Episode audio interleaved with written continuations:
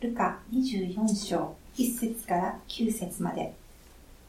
週の初めの日の明け方早く、彼女たちは準備しておいた香料を持って墓に来た。見ると石が墓から脇に転がされていた。そこで中に入ると、主イエスの体は見当たらなかった。そのため途方に暮れていると、見よ、まばよいばかりの衣を着た人が二人、近くに来た。彼女たちは恐ろしくなって、地面に顔を伏せた。すると、その人たちはこう言った。あなた方はどうして生きている方を死人の中に探すのですか？ここにはおられません。蘇られたのです。まだガリラヤにおられた頃、主がお話になったことを思い出しなさい。人の子は必ず罪人たちの手に引き渡され、十字架につけられ、三日目によみがえると言われたでしょう。彼女たちはイエスの言葉を思い出した。そして墓から戻って、十一人と他の人たち全員にこれらのことをすべて報告した。今日はイースター。教会にはレントの期間、ハレルヤを含む賛美を控えるという伝統があります。レントの期間、それを貯めておいて、イースターに一気に爆発させる。ですから、イースターの礼拝では、ハレルヤを歌う賛美が多いですよね。イースターの礼拝では、司式者が、主は蘇られた。主イエスは蘇られた。実に主は蘇られたと三度宣言します。一度はその度ごとにハレルヤで答えるのです。よろしいですか？主は蘇られた。主イエスは蘇られた。ハレルヤ。実に主は蘇られた。ハレルヤ。アメン。イエス様が亡くなられたのは安息日の直前でした。イエス様は急いで葬られました。女の弟子たちはイエス様が葬られた墓を確認することまではできたのですが、イエス様の体に香油を塗ることができませんでした。安息日が明けた週の初めの日の朝早く、彼女たちはせめて今からでもと香油を持って墓に向かいました。墓に向かう彼女たちの心にはどんな思いがあったでしょうか？想像してみましょう。なぜ正しい方が極悪人がかかるあの残酷な十字架にかけられたのか？そういう疑問がきっとあったでしょうね。イエス様こそ私たちを救ってくださるお方だと信じていたのにという失望もあったでしょう。普通十字架にかけられた人は葬られることはないんですがせめても墓に葬られただけでもよかったという慰めの心もあったかもしれません。そういうものが入り混じっていた。もう心が乱れていたということだけは確かです。死者に捧げる行為をもって墓に向かう彼女たちの姿。それは希望なく死に向かっていく多くの日本人の姿と私は重なって見えるのです。日本人のほとんどは知らず知らずのうちに仏教の影響を強く受けています。この世のものは全て移り変わる。人が死ぬのは当たり前だ。これが仏教の教えです。鎌倉時代に鴨の長明が北条記にこう書きました。行く川の流れは絶えずして、しかも元の水にあらず、よどみに浮かぶ歌方は、かつ消えかつ結びて、久しくとどまりたる試しなし、朝に死に、夕べに生まるるならい、ただ水の泡にぞ似たりける。また室町時代の一級全詩は教歌っていうのは狂った歌で書くんですけれども、まあ、風刺の歌ですね。風刺の歌を作ってこう言いました。生まれては死ぬるなりけりおしなべて釈迦もだるまも猫も杓子も。いろは歌。色は匂えどちりぬるを我が世垂れぞ常ならん。これらは皆あらゆるものを移り変わっては生まれては消えていくのだという無常を歌ったものです。死は避けられないもの。誰も逆らうことができないもの。だから死を克服しようなどとジタバタしてはいけないんだ。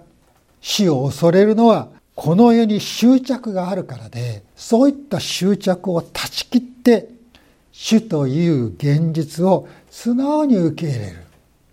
それが仏教でいう悟りというものなのでしょうけれどもそれは実際は諦めです。どんなに理屈を並べてみても私たちの魂のうちには死の彼方にまで続く命これがあるんだ。それを得たいっていう憧れがあります。ですから仏教徒だという方々のそのお葬式でも皆ああこの方は天国に行った。今天国にいる。そう言いますよね。自分は無神論者だと言っていた人も死を迎える時には必ず神様と叫ぶのです。神様はあらゆるものに命をお与えになった。生ける神です。神様は私たちの魂に永遠の命への希望を植え付けてくださった。そのようにして私たちを作ってくださった。伝道者の書3の11というところにこうあります。神のなさることはすべて時にかなって美しい。神はまた人の心に永遠を与えられた。人の心に永遠を与えられたというのは全ての人に神様が永遠を思う心。を備えてくださったという意味です。私たちは永遠の命の希望これを悟りとか諦めとかっていう言葉で消し去ってはいけないのです。永遠の命を求めるなら必ずそこに至る道が示されます。神様はすでにイエス様のよみがえりによって永遠の命とそれに至る道を明らかにしておられるからです。墓に向かう女の弟子たちには一つの心配がありました。墓の入り口を塞いでいますあの大きな石をどうやって動かせるだろうかということです。女の力でできるだろうかそういう心配がありました。ところが墓についてみるとその大きな石が転がっていて墓の入り口は開いていました。中に入ってみるとイエスのお体がないんです。彼女たちは途方に暮れていました。そこに見つかいが現れこう告げました。あなた方はどうして生きている方を死人の中に探すのですか？ここにはおられません。よみがえられたのです。エルサレムに行きますと、園の墓、えー、そういう場所があります。イエス様は本当はそこに葬られたのではなかったと思います。イエス様の葬られた場所ももう地面の下になっているんです。けれども、後になって別の場所にイエス様が葬られた時の墓を思わせるようなものが見つかりましたそれが園の墓ですそこに行きますとこう書いてありますあなた方はどうして生きている方を死人の中に探すのですか？ここにはおられません。よみがえられたのです。多くの人は尊敬する人物の墓を訪ねそこで礼拝をしたりその人を忍んだりするわけです。でもイエス様の墓に行ってもそこにはイエス様の亡骸もイエス様の身につけていたものの一部でも何もないの。です空っぽです。イエス様はそこにおられないのです。イエス様はすでによみがえり今生きておられどこにいらっしゃいますか？私たちと共におられます。私たちは信仰によってまた精霊の働きによって今ここでイエス様にお会いすることができるのです。女の弟子たちは生きている方を死人の中に探すという過ちを犯してしまいました。今も多くの人がイエス様を死人の中に探しています。つまりイエス様を2000年前の過去の人としてしか理解していないんです。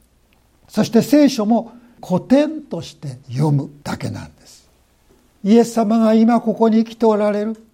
そして聖書はその生きた神の言葉であって今も聖書に書かれていることは実現する。それを私たちは信仰によって見ることができる。そのことを忘れているんです。女の弟子たちは墓でイエスは生きておられる。というメッセージを聞きました。よみがえりのメッセージが墓の中から響き渡った。生きたお方を死人の中に探すのは愚かなことです。矛盾したことですがでも命の言葉が死者の場所から語り出された。これは驚くべきこと。また喜ばしい矛盾です。イエス様がご自分の死によって死を滅ぼしてくださったということをこの空っぽの墓は私たちに教えているのです。先ほど歌ったイースターの賛美。十字架を忍び死にて死に勝ち生きて命を人にぞ保う。死にて死に勝ち。イエス様はご自分の死によって死を死なせてしまわれた。死に勝利された。イエス様は私たちの身代わりに死んでくださることによって罪を許してくださっただけでない。罪の結果である死に縛られていた私たちを解放してくださった。救い出してくださったのです。イースターは私たちにとって許しの日です。勝利の日です。さて天使たちの言葉を聞いた女性たちはどうしたでしょうか。ルカ24の9にはこう書いてありますそして墓から戻って11人と他の人たち全員にこれらのことを全て報告した。ところがマルコの16の8を開いていますと彼女たちは墓を出てそこから逃げ去った。震え上がり木も動転していたからである。そして誰にも何も言わなかった恐ろしかったからであるとあります。お互いに矛盾することが聖書に書かれているようなんですが実際はどうだったかと言いますと天使のこのメッセージを聞いた人たちの反応が2つに分かれたということでしょう。イエス様が復活されたことが分かってそれを伝えた人たちがいました。またそれをすぐに信じられないでただ恐ろしさのあまり振り上がって口を閉ざしていたそういう人たちもいましたイエス様が十字架にかかられたことによって本当に弟子たちはちりぢりバラバラになりそして心が乱れていましたが空っぽの墓を見て彼らはまたさらに混乱してしまってそういう2つのグループができたというわけです。英語にカタストロフィーという言葉があります。大惨事と日本語で訳しますけど9-11とか東日本大震災トルコの震災そういったものを指します。イエス様の十字架はまさにカタストロフィーですよね。でこれに対して復活はユーカタストロフィーと呼ばれます。ユーっていうのは良いという意味です。これは突然の幸いな回復いわゆるハッピーエンド。というわけです。直訳すれば良い大惨事確かにイエス様の復活はイエス様の十字架と同じように弟子たちに混乱を与えました。動揺を与えました。しかしそれは同じ動揺と混乱でも良い混乱であり幸せな動揺でありました。恐ろしくて逃げてしまった。女の弟子たちもイエス様の復活をすぐには信じられなかった男の弟子たちも皆が信じるものになりました。イエス様の復活の証人となったのです。ペンテコステの日にはそうした人々が十二弟子をはじめとして男も女も120名もの人たちがエルサレムに集まりました。イエス様はよみがえられた。イエス様は生きておられると彼らは大声で証言をしたのです。女の弟子たちも男の弟子たちもこの動揺や混乱からどうしのようにして確かな信仰へと導かれたのでしょうか。それはイエス様の言葉を思い出しそれを理解することによってでした。ミスカイは言いました。まだガリラヤにおられた頃主がお話になったことを思い出しなさい。人の子は必ず罪耳人たちの手に引き渡され十字架につけられ三日目によみがえると言われたでしょう。イエス様はエルサレムに向かわれる前からまだガリラヤにおられた頃からご自分の苦難を人々に知らせておられました。そしてその都度ご自身のよみがえりについても告げておられたのです。でも弟子たちはそのことを心に留めていませんでした。忘れてしまっているのです。そのために実際に十字架があり復活があってもそれを理解できずすぐに信じることができませんでした。ですから見つかいはイエス様が語っておられたことを思い出しなさい。そう言ったのです。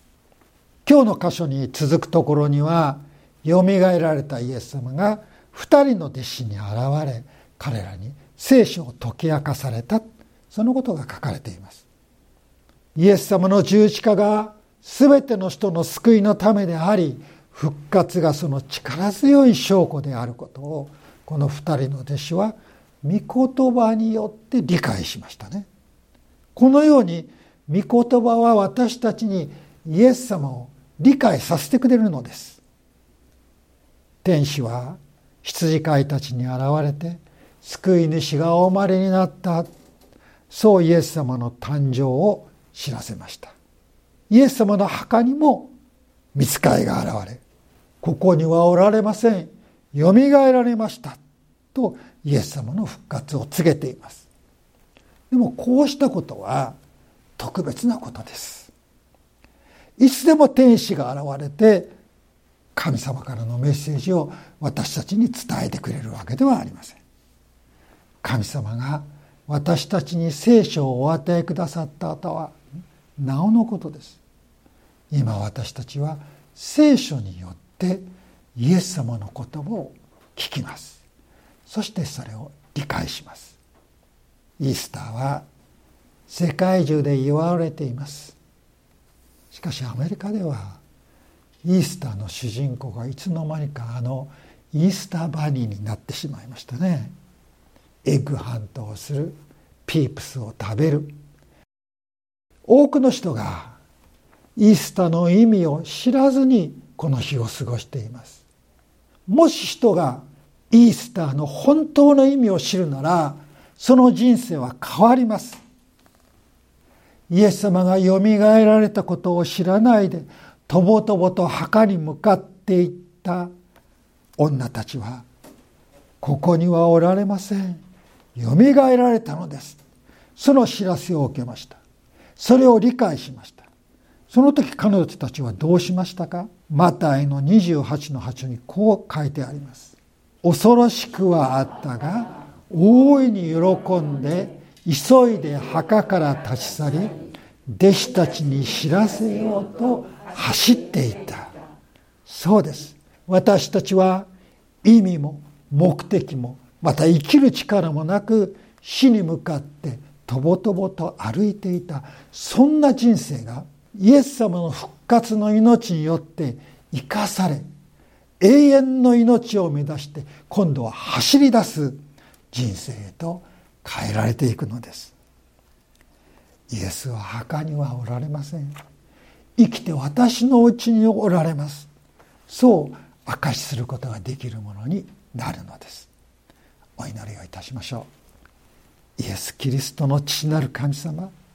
イエス様の十字架の意味も復活の事実も知らず罪と死に縛られていた私たちでしたがイエス様の十字架と復活によって罪を許され自由にされあなたの子供となり永遠の命に生かされていることを感謝いたします。私たちを救ったこの十字架と復活のメッセージがさらに多くの人に届きますように。それらの人たちがそれを理解することができイエス様を信じることができますように。そのようにしてイエス様のお名前がさらに崇められますように。また私たちもイエス様のよみがえりを伝え知らせるために何をしたらよいか教えてください。そしてそのことを実行することができますよう助けてください。イエス・キリストのお名前で祈ります。アーメン。